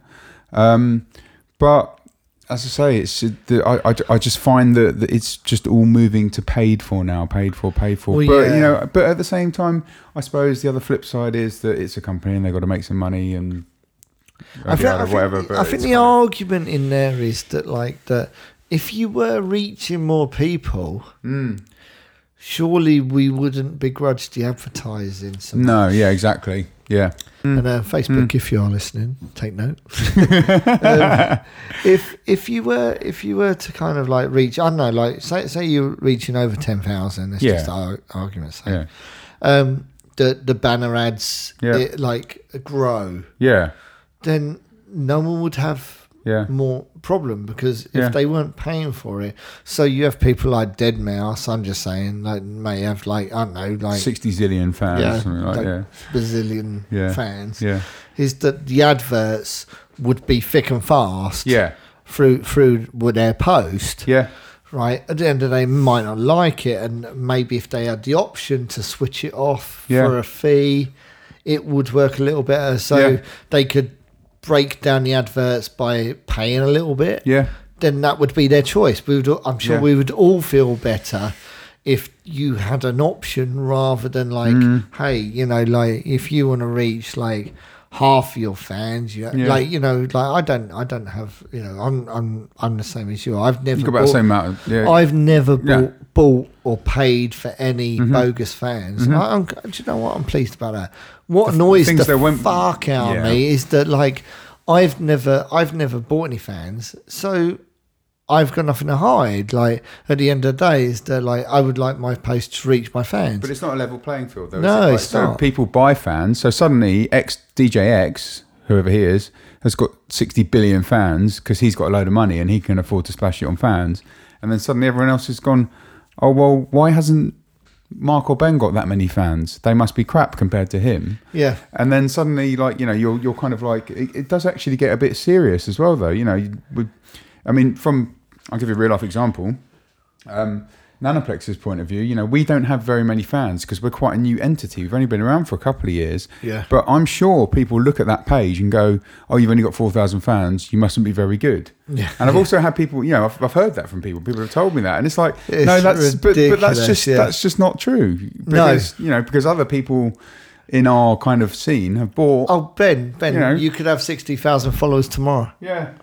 But, but the problem is, it's not. It, it it just gets so distorted out of reality that, that then no- it just becomes ridiculous. when you're faced with this thing is that like um like I had it with an agent he said well we you know we you've only got like 10,000 followers Yeah. Like yeah but they're 10,000 people that decided to follow me yeah, yeah, that's not 10,000 people I bought for Yeah. me they're pe- 10,000 people that uh, and I'm quite proud of that yeah, right it's like like Yeah. and they're like yeah but you know Krafty Kuts has got half a million yeah. I'm like well Are there that many people into Is dance there- music in the world? like I don't, I don't, I don't want to read between the lines there, but like, like I'm in the same genre as Martin, and like you know, love and death. But like, I, I, I, you know, I very much doubt that. Like, Yeah. well, what is that like? So my math is terrible. One fiftieth, one fiftieth. One fiftieth, Yeah, yeah. yeah. So one fiftieth of the people that like Martin would like my music. But to be honest, maybe that is true. I don't know what. I don't Maybe know. most of them are like I Mexican prisoners. You know what? I'm gonna. I, I'm actually funny enough. I'm gonna ask Martin to come and do the show because Yeah. I like him. He's a good sport. And Yeah. he's, he's a nice, he's a nice guy, and um, Yeah. I, I hope he does it. Yeah. Um, and uh, I'll be. Inter- I'll, I'll ask him. The problem is, I'll ask him. It's like, where Yeah. did you get your half a million followers from? Uh, maybe he plays a lot in China. maybe. I mean, I mean, I think the problem is that it's it's out of control, and Yeah. and like it's it's the problem that, that there's kind of a wider problem that I've had ever since I got into the dance music industry because I thought it was like a nice place to be. And it is a nice place to be because I get to meet amazing people, you know, Yeah. really cool people. But also, there's no regulation. It's pretty cutthroat, and like people can just do what they want, and everything. There's a lot of smoke and mirrors around. Oh, completely. I don't think we should go too, too far down this rabbit hole, but um, And you know, and, and the problem, and the problem is though that social media is a very good example of this because because you you don't know what is real or what isn't as far as fan Yeah. numbers go and things like that. You know, it's, Well, it's well, I, I'm going to use SoundCloud. like, look, look, we we are laughing, but we're being super negative. But it, like, they're- like, we're talking about stuff that I, I guess that I, I'm hoping that people are listening hmm. that also are thinking. Like, Yeah. I, I hope that we're talking about stuff that that you might be sitting there listening to this, yeah, in your front room or in the gym or, or in your car, whatever, driving along, listening to the podcast, thinking, yeah, know, uh, fucking assholes. Like, I'm not the only one that mm. thinks this. Mm.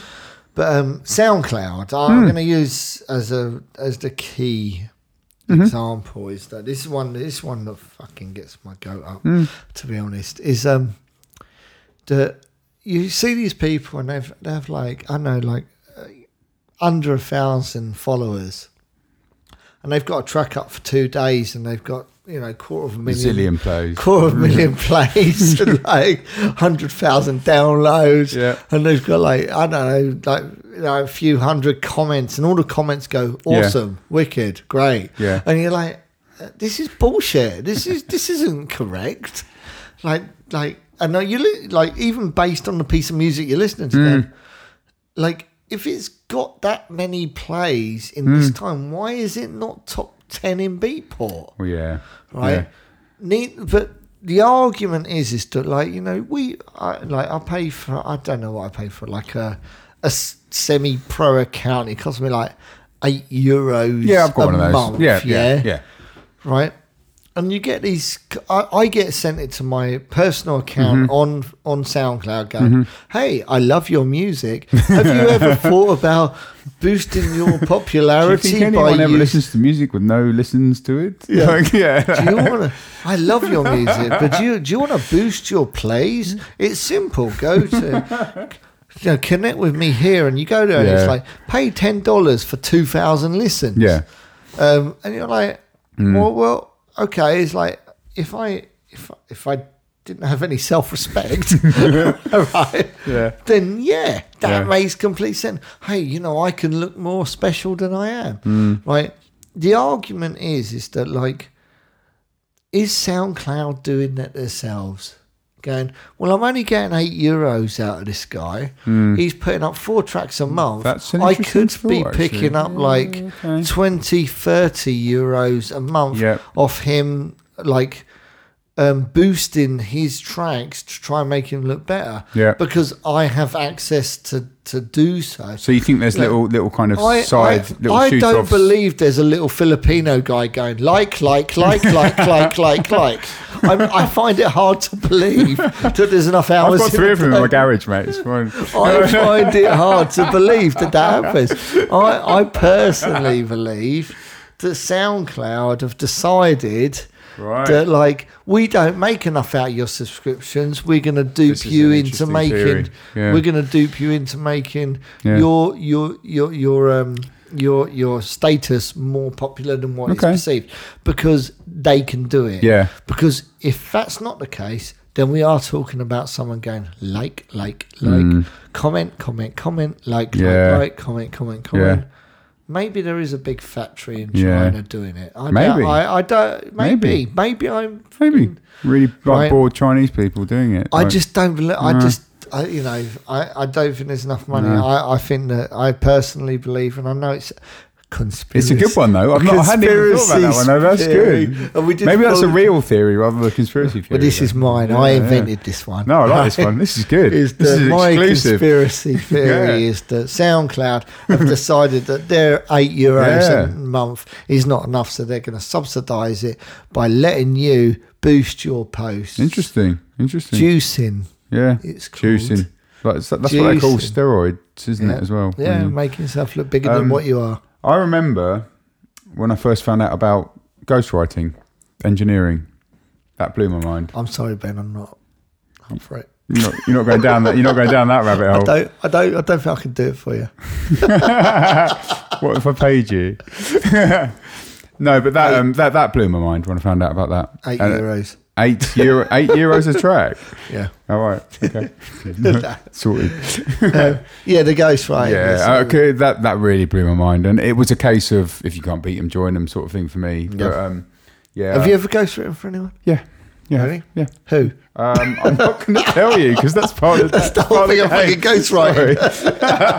But that totally blew my mind. And you know, the, there's a lot of stuff. I guess. I guess it comes back to the the point that the industry isn't like this nice, happy place that's all glamorous and lovely. You know, it's it's pretty cutthroat and dog eat dog. And um, but That's why we wrote a song. yeah. I think that's that might have been to subliminally why, but but saying that, I think we I think on we have just been moaning for quite a while. I think like we should, yeah, you know, there are some amazing, amazing people that I've met through it, And hang on a sec, Ben. We are moaning with a smile on our face. oh yeah, we are smiling, yeah, I haven't stopped laughing since we started slating this shit.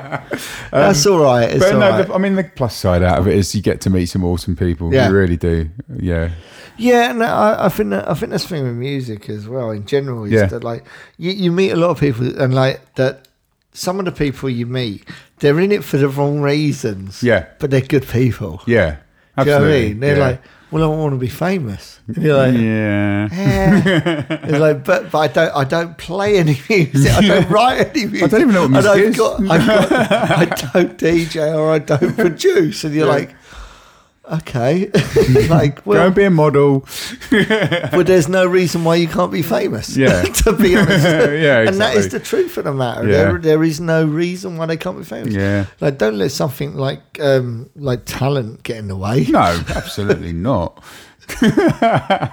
You should just be able to click your fingers and be famous. And, Yeah. and and and that, I suppose that's the digital age for us. Yeah. that we're all in this place where it's like, and I, I hope I hope that people listening to us are laughing like we're laughing. we are we are laughing. I mean, it is it is partly serious and all based on truth and fact, but um, also you got to laugh at it, really, haven't you? That's it. You know. Well, let's talk about something positive. Yay! Uh, what's the worst show you had? Oh God. I can tell. you- I, I, can, I, can, I, I can actually tell you, These are the questions from the it, invo- it involves post watershed. I'll tell you what. I'll tell you what. Oh, I've got I've got two questions by the same person. All Um, right. One of them is the best show, and one's the worst show. Best show. Oh well, I reckon actually, um, Noisily this year was one of my favourite shows I've ever Oh, done. Yeah, it was wicked. Um, I didn't think they'd get it better than last year, but it really got back to that old Glade at Wasing vibe this year. The guys, I mean, they're all friends of mine, um, and they absolutely nailed it. And I, I, I was lucky enough to play two gigs. One is me on Friday night, one is Nanoplex Saturday night The Friday night one was great. Um, and you know, I just got to play. You know, got to play whatever I wanted to to a great crowd. The Saturday night one just felt like you know, kind of playing. I, I, I guess me and Chris spoke about it. We did an Nanoplex set. It kind of felt like playing like as a home football team, like in front of your home crowd, like scoring loads and loads of goals and beating your main rivals. It was like one of those. You're just standing there, and the the crowd were just brilliant, and everything Awesome. was perfect. It's great. So I'll go noisily this year. It was awesome. Are, are Nor- And, um, Noisily going to run next year? Yep, yep, they're on next year. And if you haven't been to Noisily, I would 100% advise you go. And this isn't me like speaking on behalf of Noisily. This is me speaking on behalf of someone who knows what a good party is. And um, yeah, it's wicked. Really, Awesome. really good. Worst one, um, we can go there. I was heavily inebriated on things I probably shouldn't have been taking. Um, and it was underneath the M4, underneath one of the bridges on a bit of farmer's land when I was about 18 on vinyl. And, and Um, you're 34 now. 36. 36. So was quite a long time ago. So those days are well over. Uh, if you're getting wasted. the certain things that I was taking at the time are well over, yeah. Um, but yeah, uh, it was one of those ones where everything just went wrong. It was a clang fest, and um, it definitely wasn't my fault. it's the only gig I've ever been booted off the decks. So I remember looking up halfway through and going, "Oh my god, there are 400 people here." Well, if I it can't makes remember it- what just happened for the past half an hour. Well, if it makes you feel any better, it's better. Uh, you're not the only one. I, I've I've been booted off the decks once. Yeah. and um, and that was in uh, Portsmouth. right? Might be Southampton. Yeah. It was one of those port towns. Yeah, Actually, it might be Southampton. right. No, I, no. Okay, anyway. And uh, the promoter was um, he had a club, and like I, I remember playing, and um, he booked me because I'd done a back to back set with James Abelia Okay. Yeah. um, the year before, Yeah. and um, we done a back to back set which, which was recorded Yeah. for um for a, a DJ mag for for a cover Okay. mount, and um the guy booked me off the back of that, and um I don't know what he thought I was going to play, and it's Right. like, and um when I arrived, I, I literally arrived. He had this like special room, and he was walked in. He said, "Oh, do you want some drugs?" So I was going to go, and I was like, "No, no, no, I got, I got to play." And he had all his mates, and he's like, "I oh, just got back from my beef, and Yeah. we've been hanging out at Cafe Mambo." And Right. Okay. Nice. Yeah. and anyway, so cut long story short, I started playing. It's like I was out there, it was packed. It was Yeah. packed. Yeah. I started playing, and he came. He, I, I sort of like about an hour into my set, Hmm. a security guard came up to me and like he sort of like cut his throat as if to go like you're done. Yeah. I was like, what? Well, I've got enough for an hour, you know. And at the time, I was like, looking at the dance floor, the place going mental Yeah. and and it's like you're done. And um, the got one the, the resident DJ come back and he said, "Oh, um, like he said the name of the uh, the, the the guy that owned the place, and he said he's off his nut in the back room." And um, he thought you were going to play like deep house, Oh no. and like I was like, "Well, why don't you come out here and see what you know?" Because he, he wasn't in the room; he was Yeah. in like a room, like a soundproofed room. But he couldn't see the crowd No, going. no, but you mental. couldn't see the crowd. Right. And uh, I said, well, go and grab him. And, then, Yeah. like, and he came back and he goes, oh, he won't come out. Oh. And it's just like, like That's it's not just, good. just sat in a room in just doing cocaine. Decided that he didn't want me to play to his room, even though the room that I was playing in was going off. And I was just like, is that like, and I, I literally got kicked off an hour earlier. I, and like, I remember good. going home and I was like distraught because Yeah. it never hap- and that's never happened to me before. I was like, Wow. fuck. Do you know what I mean? It's like, like I was playing to the people Yeah. in the room. I wasn't playing Playing to the coked up promoter in to the back room. feed Yeah. into his like Yeah. private room. Yeah. You That's know? good. Have you ever um taken the needle or ejected the CD off the tune that you've just mixed in? Yep. Yeah. Do you know what? That's a nightmare. Um, I, I, I, I've, actually, I've actually said it on this podcast Yeah. before. So um, the first time I played at Fabric, the first time I ever played at Fabric in the main room. Oh, God. Right, I had one of the uh, main sets, and um, I was so freaking nervous.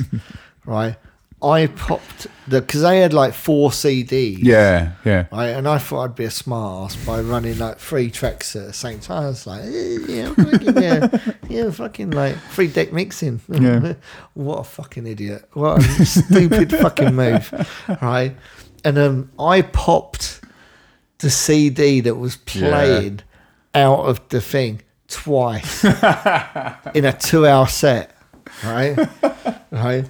And um, and I'll never forget. It was like, and I literally was like, "Ah." and it was the first time I've played that. First Oh time it was. It was the first time I played the main room and on a main set. What a nightmare. And I'd done it twice in a two-hour set, right? And and Lee Coombs, who's a friend of mine who used to live down the road, Yeah. um, I miss miss him dearly. I've got to say that. Um, um, hopefully, I'll see him in a few weeks um, when I go to America. Um, he, he, I was driving, and he come out and he was drunk because I was driving. Yeah. And I said, "What do you think?" He was fucking amazing." I and I looked at him. and I was like, "Really? It's fucking amazing. You fucked up so monumentally twice in one I set." that might be a world record. And, and he looked at me. I was like, "Really?" He was like, "It's unbelievable." And I was like, and I just went home and I, I just cried myself Oh, to sleep. no. Well, I, I didn't cry, but I was like so fucking. I was like, "Oh man!" It's like, something where um because sometimes when I've been in a hurry because I'm when I play off CDs I burn a CD per disc Yeah, me too. because I get really confused otherwise Yeah, me too. and um and sometimes I'll burn like my whole set on two discs and then flip between the two have you ever done like the extended mix where you like you play one and then you think you're playing the next track off the next CD but in, you're actually playing the same tune again No, and you forget I don't And, like- duplicate Yeah. don't, for that reason. I d- I- and I'll tell you something really funny. I played at audio in a. We'd done a lot forty nine party at Yeah. audio in Brighton, right and um, I finished my last track, and Marvin Dylan Mm. Ryan took over, and I could see him just like going, bumping his head, and he mixed out of my track, my my closing With the track, same track. with the same track. He did his first track. and he was looking at me as if to go, "This Yeah. is fucking like a this shoe fits." all these things though looking at him going, like you play the fucking same tune. All these things though, you only ever do them once, and then you never do them again. Like, you And like- then when he took over, I was Yeah. like, it's the same fucking track. so we played the same track for about 10 minutes. Oh well, yeah. To be honest, Don't no- do that anymore. We're, pro, we're pros now, so it's all good. nobody oh, do you know what? Nobody, nobody No, no, battle it's or not. extended mix, extended mix. I think. Yeah. Well, that was extended. Um, um, so listen, we've, we've chatted about genres. Yeah. da, da, da. Yeah, cool. Um, there's a couple of questions on the Facebook that we need yeah. to ask. Yeah, Um, let's go. There was a girl that you, the girl that you Sarah, know, yeah, friend of mine. Yeah. Um, what are five items No. if if you Time were capsules. on the time Time capsules. five items you would put in a time capsule if you were whisked away by aliens Yeah, I've been thinking about this all afternoon. that they opened up that would I, I couldn't she didn't she didn't actually finish whether it would sum up humanity or it would sum up See, I was, wondering, I was wondering whether by then I could just put a clone of me in there just to tell everyone about me, but that would only be one item, and they probably wouldn't want to see me anyway if they Your whisked me off to an alien. Yeah, it's just like, yeah, my biog. well biog is my Little print- little discography print out of my biog. Um, but yeah, I mean, like obviously. Well, let's just. Let's, I mean, let's just- should we say? no, I'm going to throw this out there. Like, let's just say it was um, humanity, humanity. Yeah. Oh my god! Right. Wow. right? Because at the end of the day, it's like you're Ben Coda. You can Yeah. turn up and go, "Well, I'm Ben Coda. Here's Yeah. my Discord and here's my biog. Yeah. And here's, Um, my, and here's my face. Here's here's what I represent. I, I think I think it would be very nice to put a um, collection of my favourite music in there for everyone to have a listen to, and some kind of playback device. and what your favourite music? Oh, yeah, I, I wouldn't not necessarily my not necessarily my music. No, I tell, I tell yeah. like, no, um, I, like for argument's sake, Yeah. okay, like Yeah. there's, there's just throw those, just try, Yeah. and, try and go off off grid. Let's go. Let's go off, Right, off piste. of- yeah. right. If you had to put like, let's just say three pieces of music. Yeah, okay. Right. Yeah. That you think that would describe humanity well. Hum- oh. Do you want me to describe humanity through the power Yeah, of music? yeah, yeah, Oh, I I- put my three favorite. Right. I'm going to help. I'll help what you about, out. um, what No, about, we, can, um, we can talk about this. What about that tune by Evangelist from the Blade Runner theme tune? That's that's quite. That's uh, that's uh, quite- uh, Vangelis. Yeah. Uh, what they call? Uh, Vangelis, yeah, sorry, yeah, sorry, pronunciation yeah, well. yeah, yeah. Um, yeah, that maybe.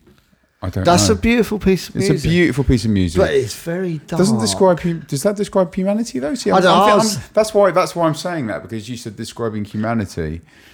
Yeah, I think because- humanity is quite dark at times. because because the thing is like like you can go like hey look I'm Ben Coda yeah, but like this is what this is what's popular in the place In my live. mind. in the, no in the place Coda no world. not, not in your mind because we're fucked if that's it they go oh my god like, like, I mean if you if you were getting picked up right Yeah. you could easily go like hey I'm Ben Coda this is what I do yeah. and this is like but these the the people that I represent right See, I, I was, So I was now you've more, I become the representative of, of of humanity. Oh my god! well I, this is your friend Sarah's See, I, fault was- I mean, I, yeah, yeah, thanks, sir. I mean, I, I was kind of thinking like more along the lines of what music I'd want to play them that I thought was really good, not Okay. not necessarily my music. okay I know, and like I wouldn't want to really give the music to describe humanity because it would all end up being a bit dark and horrible. I'll probably just have like three Really? three hours of gabber oh, or man, something. I'll be there with like a sympathy for the devil. I'll be like, hey, yeah, but yeah, no, no, the all those are Beatles. Check the Beatles. But do you think that represents humanity as a whole, like the whole history of humanity, or like just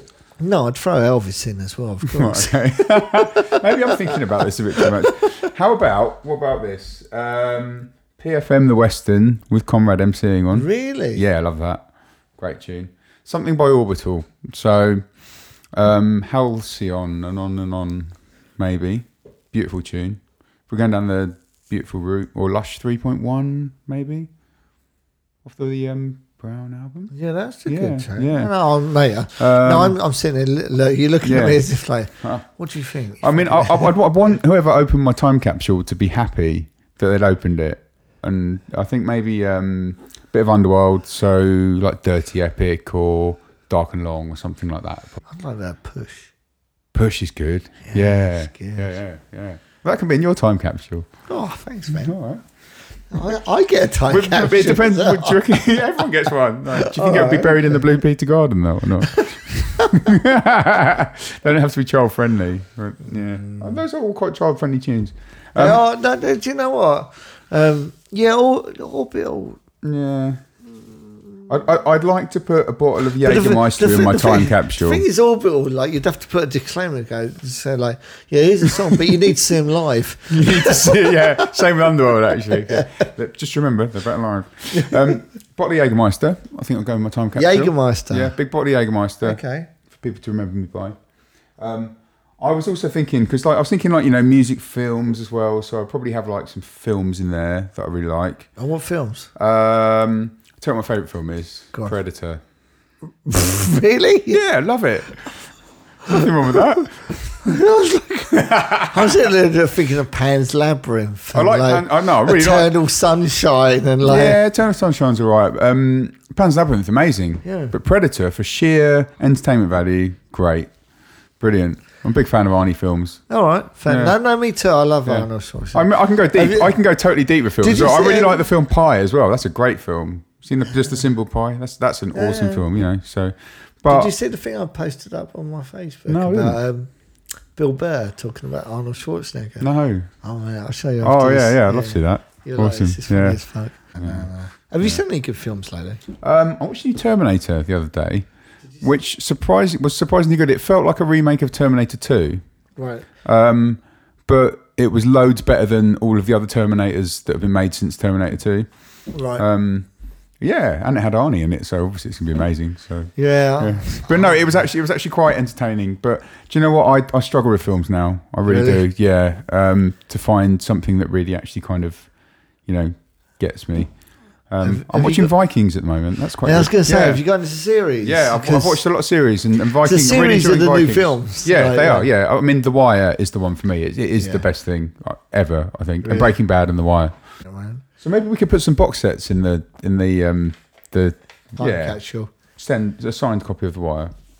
Um, Um, I, I had another idea, which was tickets for Ozora and Boom Festival and flights there in Well, case but- they're still going on when they dig it up, and they'll go, "Oh, what's this all about?" And then there's like you know infinite tickets to go to Ozora and Boom and infinite flights, and then they can fly there and go, "Ooh, that." That's I, I would. I, do you know what? I would have thrown Rainbow Serpent in there. Yeah, actually, yeah, totally. Yeah, What about Boomtown? Mm, mm. Maybe. Just for the darker side of Yeah, humanity. just to experience it, and you know, and also Burning Man. I've not been to Burning Man yet. But, Oh, um, really? But maybe, maybe what we could do is we could put infinite tickets to all of the wicked festivals in the world and flights to them, so then they can just go to them. All. That's it. And then whoever dug up my time capsule would be like the happiest person ever, if they like raving. Uh, yeah. I, didn't know- it's an idea. I don't really know where to go from there. Well, neither do I. I told you it might get a little bit silly later. Um, so, do you know what? I've got a bunch of questions. Cool, from the let's go. Yeah. Um, but I've got to be honest, like, you've covered most of them because now we where now we know the sort of. I've got a question for you that came up on my Facebook. Oh, really? Where does Meat Katie come from? Oh, really? Yeah. Um, hmm. okay, this is like it's a, this is a bizarre one. I like I'll spit it out really quickly because it's a long story. So I'll just try and say it really, really quickly. Yep. It's bizarre. You're asking me a question. Oh, Um, there you go. I, I came from a live background, similar to you. Yeah. Is that um, I was in and out bands. Um, nothing really stuck. Um, and a few sort of bits that done all right, but you know, as a, as a whole, unsuccessful in Hmm. my career as a bass player in bands. Um, and um, I made a track with a guy called Jason O'Brien, who become like the partners with Barry Ashworth with Dub Pistols. Oh yeah, yeah. Um, Dub Pistols and is great. Yeah, Yeah, and, he, and, yeah. and Jason's an old friend of mine. It's like, and he Yeah. he was in a band as well. Yeah. Um, and he bought a sampler, and I had a big funk and soul and jazz collection. So we started sampling my breaks Right. Um, because we only had like eight outputs, I think Mm-hmm. it was at the time. Yeah, Uh, it was Akai S. I think it might have been like a one thousand. S one thousand. Yeah, it's yeah, like the first yeah, one. yeah. Um, and um, we we I, we had a friend like that that we knew called Derek DeLarge, and um, he knew Mark Jones from Wall Sound. He played Yep. like demo that we'd done. Derek wasn't really involved at all, apart from playing the demo to Mark, Mm-hmm. Okay. and then just attached himself to it. um, and um, Mark said, "I love it," you know. And this Great. is like he hadn't. I mean, he only had like one or two releases out of Yeah. Wall of Sound at the time. Yep. So then I sign it. So we signed to Wall Sound. So it was the first time I ever made a Massive label as well. Yeah, Yeah. yeah. it became a massive Yeah, yeah. label. At the time, it's like Okay. there was no label. Okay. Right. Okay. So when we gave him the track, it's like so he said, like, "I'm going to sign it." Yep. Signed it, and then um, then it it just became a big track. For it. Like I mean, Mm. at the time, I'd been slugging my way, getting nowhere in a band, and um, we signed our first dance track to Wall of Sound. And next thing I knew, we were getting like double page spreads in NME. yeah. I remember seeing in Loaded magazine around and it was time, called, it was, yeah, loaded, loaded, yeah, like, yeah. James Holden. Yeah. Um, and anyway, cut a long story short, is that Dale went to shit because Derek, who was our friend, Hmm. decided that he was the most important in the band, even though he'd done fucking dear. nothing. And um, we fell to bits. Um, and I, thought- at the time, I thought, "Do you know what? I'm going to go back to being in a band. Yeah. And the kind of bands that I like are like Bitch Magnet, Yep. Porno for Pyros, obviously Jane's Addiction. Yeah, cool. All those type of kind of like Slightly quirky. they like, sound kind of like, they yeah, yeah. sound like they sound like calling cards in a phone box, and I, and I like that. I really like Yeah. that. That's like the Yeah. sleazy thing.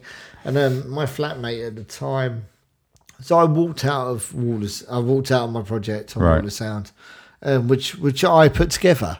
And I walked out of it going, well, fuck you. Do you know what I mean? Mm-hmm. Yeah. I'm, I'm getting no recognition for this, and also I'm not, not getting Yeah. paid because Derek took all the money, and Yeah. it, it became very dark the, the relationship. So. So I, I left, Yeah. um, and then Jason left subsequently because he just realised that Derek was Derek wasn't really a partner. No. Um, and then that, he joined Dub Pistols, and that's, how, okay, that's right, how yeah. Dub Pistols happened. Okay. So Dub, Dub Pistols wasn't the band until Jason Right. joined. So da da da. Yeah. Um, and I thought, right, I'm going to put a new, new band together. And I, uh, my flatmate at the time was doing um, visuals for clubs, Hmm. and he was doing um, um, Super Eight and um, 16 mil, Yep. where they were splicing. Yeah. This is when um, uh, people like um,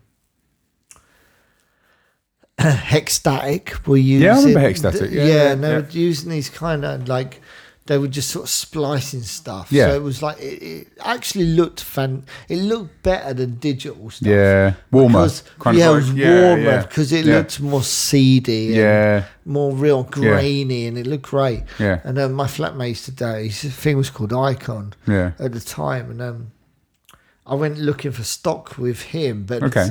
And then we went into and there's a place in Soho, like a big basement place that do it's all 16 mil and Super 8. Hmm. Right. And then I remember just look and I looked looking through things. I saw a name Meat Katie. Yeah. And it was written in the erotic section, and I just thought that's a really good name for a band. It's a great name. For, and, and at the time, I was like, "That's a really good name for a band." And I, I, want, I wandered around with it for a few days, thinking, "Yeah, Meat Katie, that's a good name for a band." And Yeah. that's in line with what I like. It's Yeah. a bit different. It's a bit odd, Yeah. and um, It works as well. It's just Yeah, kind of a bit different. Yeah. yeah. and um, long and short of it is that um, I just never got round to recru- recruiting a band, Right. and I just done it on my own. So it was originally a band name. and So then, like, it turned really, I into- was going to start a band, Yeah. and I just ended up with this name, weird DJ name called Meat Katie, Yeah.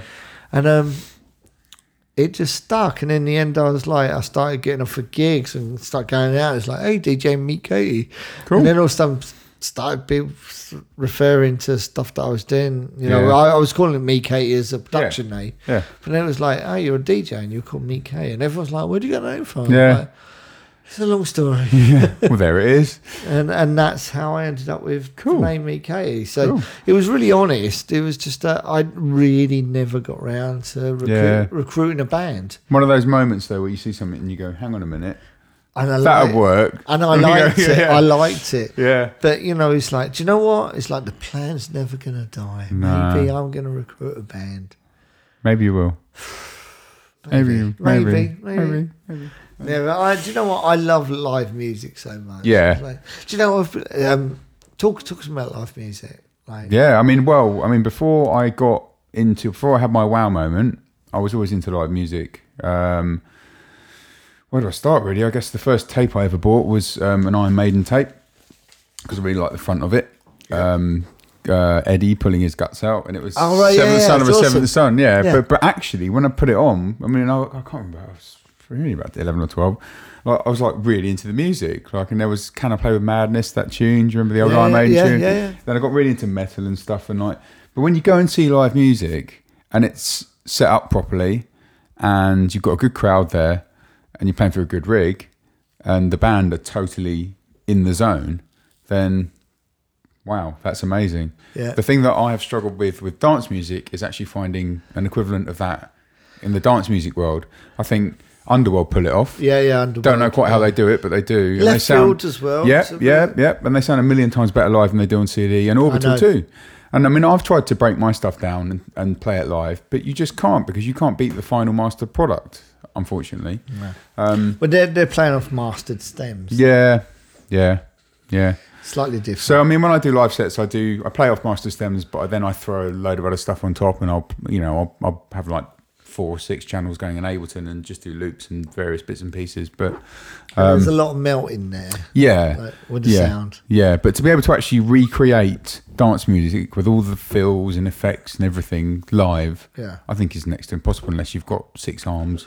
Let's plan off that, Yeah, yeah, yeah, yeah. which is done as well. yeah. It is Not Hmm. to knock anyone. no. I'm not going to say any names. I know you're looking at me as if like, go on, tell, spill the guts. No, no, I'm not going to say. No, let's not go there.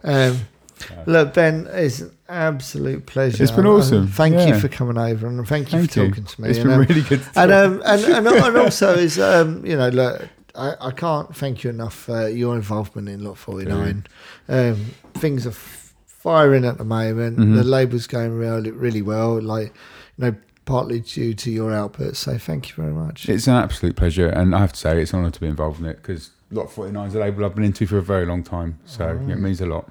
So there you go. Okay, before Awesome. before you go, I hmm need you to do some stings. Okay, let's do them. You, you know, you know the drill. yeah. Um, hey, this is Ben Coda. You're listening to Lowering the Tone. With Meat Katie. Hey, this is Ben Coda. You're listening to. hey, this is Ben Coda. You're listening to Lowering the Tone with Meat Katie. Can you say it any faster? Hey, this is Ben Coda. You're listening to Lowering the Tone with Meat Katie. Thanks, mate. Thank you. All right, let's wrap this up. Yeah, Well done. Episode 9 in the bag. Thank you so much for listening. I hope you enjoyed it. If you want to help the show, please share the link. Nice when people make a comment, SoundCloud, iTunes, Facebook, Twitter, wherever you can. If you enjoy it, get behind it, just spread the word. Anyway, remember what I said about Bandcamp? You can go over there, subscribe, and download some free music. Until next time, take care, people.